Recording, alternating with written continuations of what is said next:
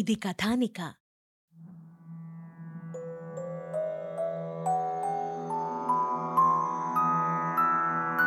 స్వామివారి కైంకర్యం అనంతరం భక్తులంతా ఎవరి ఇళ్లకి వాళ్లు చేరుకున్నారు. ఆ రాత్రి పెద్ద జీయర్ గారింటికి రాజభాండారం నుండి మధుర ఫలాలు, పట్టు వస్త్రాలు, కానుకలు వచ్చాయి. అవి వేదాచార్యులకు గుండరాజుగారు పంపించిన ఉపాయానం అన్నమాట. పెద్ద జీయరు, చిన్ననంబి, వేదాచార్యుడు, నారాయణసూరి ఆరుబయట పడుకున్నారు. కొంచెంసేపు ధార్మిక చర్చలు, దేవాలయ విషయాలు, ఆగమశాస్త్రం ముచ్చటించుకున్నారు. తరువాత సంభాషణ మదుకుప్పాయి చేసినటువంటి నృత్యం వైపు వెళ్ళింది.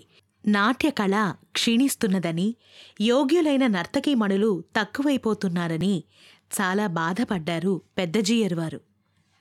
నేను అదే అనుకుంటున్నాను. నట్టువ కత్తెలకు ప్రత్యేక శిక్షణనిచ్చే పాఠశాల ఒకటి గుండరాజుగారికి చెప్పి ఏర్పాటు చేస్తే బాగుండు.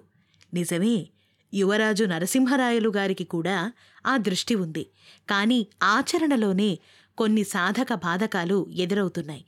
విజయనగరంలో ప్రౌఢదేవరాయలు వారి నాట్యరంగశాలలో శిక్షణ పొందిన వారే అటు పెనుగొండ, ఇటు చంద్రగిరి సంచరిస్తూ ఉంటారు. తిరుమలలో వెంకటేశ్వరుని సన్నిధిలో నాట్యం చేసిన మదుకుప్పాయి బృందం సిద్ధవటం మండలానికి వచ్చి రాజాజ్ఞపై పర్యటిస్తున్నది. అయినా వీళ్లేవైనా శాశ్వతమా ఏమిటి?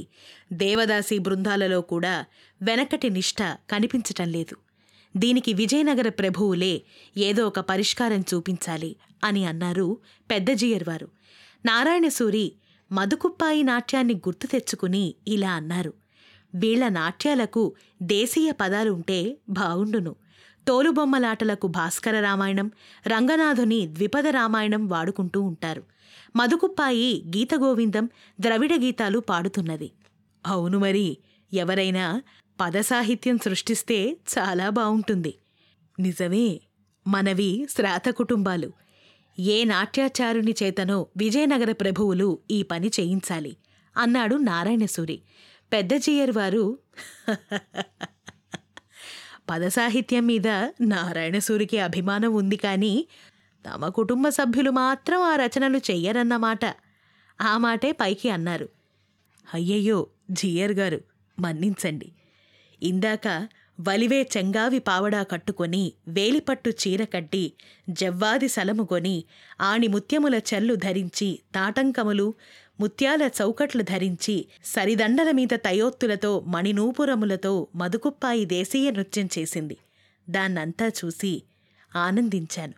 కానీ మన ఇంట్లో ఒక్కతే అలా అలంకరించుకుని నట్టువ కత్తే కావడం మీకిష్టమేనా అని అడిగారు నారాయణసూరి. నారాయణసూరి పదానికి పెద్ద జీయర్ ఏమీ అనలేదు.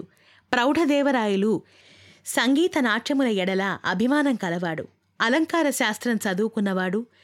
మహానాటక సుధానిధి సంస్కృతంలో రచించాడు. ఒకసారి మనం విజయనగర యాత్ర చేస్తే బావుండు అన్నాడు నారాయణసూరి మళ్ళీ. అప్పటికీ అర్ధరాత్రి దాటింది. టంగుటూరి మొగసాల గడియారం అర్ధరాత్రిని సూచించింది. ఏకాంత సేవ ముగించుకుని ఆలయానికి రక్షణ ఏర్పాట్లు చేసి గడియ తలుపులు వేసి చిన్నంబి కూడా వచ్చాడు. అంతా నిద్రలో మునిగారు. ఒక రాత్రి వేళ ఏవో శబ్దాలు వినపడ్డాయి. కుక్కల మొరుగుళ్ళు, గుర్రాలు పడిగెడుతున్న శబ్దాలు. నారాయణసూరి లేచి కూర్చున్నాడు. జీయర్ వారు అని అనగానే జీయర్ గారు కూడా లేచి కూర్చున్నారు. ఏమైంది సూరి? దూరంగా ఏవో గుర్రాల చప్పుళ్ళు వినపడుతున్నాయి. ఎవరో పెద్దగా అరుస్తున్నారు కదా అని అన్నారు నారాయణసూరి. అలాగా అని అన్నాడు పెద్ద జీయర్ ఆందోళనగా. ఈలోగా చిన్నమ్మకి కూడా మెలకువ వచ్చింది. అతడికి ఈ సంగతి తెలిసింది. గుర్రాల చప్పుళ్ళేమిటి? కొన్నాళ్ల క్రితం ఒక భయంకర సంఘటన జరిగింది. ఆనాడు అర్ధరాత్రి ఆలయం తలుపులు వేసి వస్తున్నాను. గాలికి కాగడాలు కూడా లేవు. ఇంతలో ఆ చీకట్లో నల్లగా ఏవో కదులుతున్నట్లుగా అనిపించింది. గెంతుతున్నట్లు, ఎగురుతున్నట్లు, పరిగెడుతున్నట్లు, గాలిలోకి చేతులు పైకెత్తి ఇకిలిస్తున్నట్టుగా నాకు పైప్రాణం పైనే పోయినట్టుగా అనిపించింది. పెద్దగా కేక వేయటానికి కూడా చాలా భయమేసింది. భయంతో గజగజ వణుకుతూ హనుమంతుని వారిని స్మరించుకున్నాను. ఇంతలో ఇలాగే గుర్రాల చప్పుళ్ళు, కుక్కల మొరుగుళ్ళు వినిపించాయి. నారాయణసూరి గారు, అప్పుడు నా పరిస్థితి ఎలా ఉంటుందో మీరే ఊహించుకోండి. ఇంతకు వాళ్ళెవరు? మనుషులా లేక భూత ప్రేత పిశాచజాతికి చెందినవారా? అయ్యా, వారే వీరు, వీరేవారు. నల్లని ముసుగులు వేసుకొని గ్రామస్తులనిలా భయపెట్టి దోచుకుంటున్నారు. ఆ తర్వాత వారు నిద్రపోలేదు. ఈ విషయం విన్న తర్వాత వాళ్ళు నిద్రపోలేదు. పెద్ద జీయరు నారాయణసూరికి టంగుటూరు పరిస్థితులను మెల్లగా గుసగుసలు చెప్పినట్లుగా చెప్తున్నాడు చిన్ననంబి. సాళువ గుండరాజు గొప్ప దేశభక్తుడు.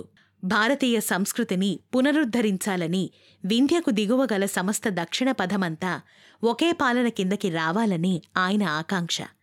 అందుకొరకై విజయనగర సామ్రాట్టు వజ్రసింహాసనాధిష్ఠితుడు ప్రౌఢదేవరాయలు వారికి విశ్వాసపాత్రుడై వారి కింద పనిచేస్తున్నారు. సిద్ధవటం మండలాన్ని తన స్వాధీనంలోకి తెచ్చుకున్నాడు. క్రమంగా ఇరుగు పొరుగు ప్రాంతాలపై కూడా తన ఆధిపత్యాన్ని విస్తరింపచేస్తున్నాడు. యువరాజు వీర నరసింహరాయలు కూడా మహాపరాక్రమవంతుడు.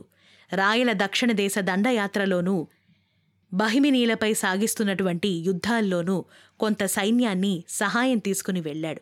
త్వరలో వీర నరసింహరాయులకు ప్రౌఢదేవరాయలు వారు ఏదో గురుతరమైన బాధ్యత అప్పగించనున్నట్లు తెలుస్తుంది. అంతా బాగానే ఉంది. కానీ ఏమిటి? ఇంటి దొంగను ఈశ్వరుడైనా పట్టలేదంటారు. ఇక్కడ పర్వతరాజు అని ఒక రాజోద్యోగి ఉన్నాడు. అతనికి కళింగ గణపతులకు స్నేహం. గజపతులు ఎప్పుడు సమయం దొరికితే అప్పుడు విజయనగర సామ్రాజ్యాన్ని కబళించటానికి పూనుకుని ఉన్నారు. రాజమహేంద్రవరం వరకు సేనలను నడిపించినా కానీ వారి ఏనుగుల బలం గోదావరి దాటలేదు. అక్కడి రెడ్డిరాజులు విజయనగర సామ్రాజ్యం ఎడల ఎంతో భయభక్తులు కలవారు. ఈ విషయాలన్నీ మీరు వినే ఉంటారు. అవును జీయంగారు, ఇవన్నీ నేను కర్ణాకర్ణీగా విన్నాను. అయితే ఒక్క పర్వతరాజు సంగతే నేను విని ఉండలేదు. అది దేవరహస్యం, ఎవ్వరికీ తెలీదు. నారాయణసూరి ఈ మాట వినంగానే నవ్వి, తెలిసినా ప్రభువులు తెలియనట్లే నటిస్తారు, అది రాజనీతిలో ఒక భాగం కావచ్చు అని అన్నారు. వేదాచార్యుడు వెంటనే ధర్మో రక్షతి రక్షితః, రాజోద్యోగులు పాలకులు ధర్మాన్ని రక్షిస్తే ధర్మం వాళ్ళని రక్షిస్తుంది అని అన్నారు. బహుబాగా చెప్పారు వేదాచార్యులు వారు అని నారాయణసూరి అన్నారు. ఈ పర్వతరాజు దేశద్రోహి. అతడు అటవీకులతో కలిసి రాజ్యంలో అల్లర్లు రేపుతుంటాడు, దొంగతనాలు చేయిస్తుంటాడు. దీనికి బహుమనీరాజుల ప్రత్యక్ష సహాయం కూడా ఉన్నట్లు తోస్తున్నది. ఇలా దొంగల వలె రావటం, ప్రజలను దోచుకోవటం చూస్తూ ఉంటే పాలకుల అసమర్థత పట్ల ప్రజలలో అసంతృప్తి చెలరేగుతోంది. రాజ్యం బలహీనపడుతున్నట్లుగా ఉంది. శత్రువులు స్వార్థపరులకు కావలసింది అదే కదూ. మరి పర్వతరాజుపై ఎందుకు చర్య తీసుకోవటం లేదు అని వేదాచార్యుల వారు ప్రశ్నించారు. పర్వతరాజును బంధించడం పెద్ద పనేవీ కాదు, కానీ అతని వెనక ఇంకా ఎవరు ఉన్నారో, ఏ ఏ దుష్టశక్తులు ఏ ఏ స్థావరాల నుండి ఏ పని చేస్తున్నాయో తెలుసుకోవాల్సినటువంటి అవసరం ఎంతైనా ఉంది. అందుకే గుండరాజు ఉపేక్షిస్తున్నారని నేననుకుంటున్నాను. మొన్న నాతో యువరాజు వారు మాట్లాడిన దాన్ని బట్టి చూస్తే దేవాలయ వ్యవస్థలో కూడా కొన్ని మార్పులు చోటు చేసుకోబోతున్నట్లు ఊహించాను. ప్రజలు తమను తాము రక్షించుకోవాలని యువరాజువారు అన్నారు. నారాయణసూరికి తమపై దొంగలు చేసినటువంటి దాడి, ఆ సంఘటన గుర్తుకు వచ్చింది. అందులో అశ్వీకుడు అప్పుడు యవన భాష మాట్లాడుతున్నాడు. నారాయణసూరి వేదాచార్యుడు ఇద్దరూ నిట్టూర్చారు. దేశానికి ఏ ఉపద్రవం రాబోతున్నదో ఏమో. బహుశా గుండరాజుగారు మీతో ఈ విషయాలే మాట్లాడదామని ఉండమని ఉంటారు. వారు ప్రతి దేవాలయానికి అనుబంధంగా ఒక సాముగరిడీల పాఠశాలను కూడా పెట్టబోతున్నారు.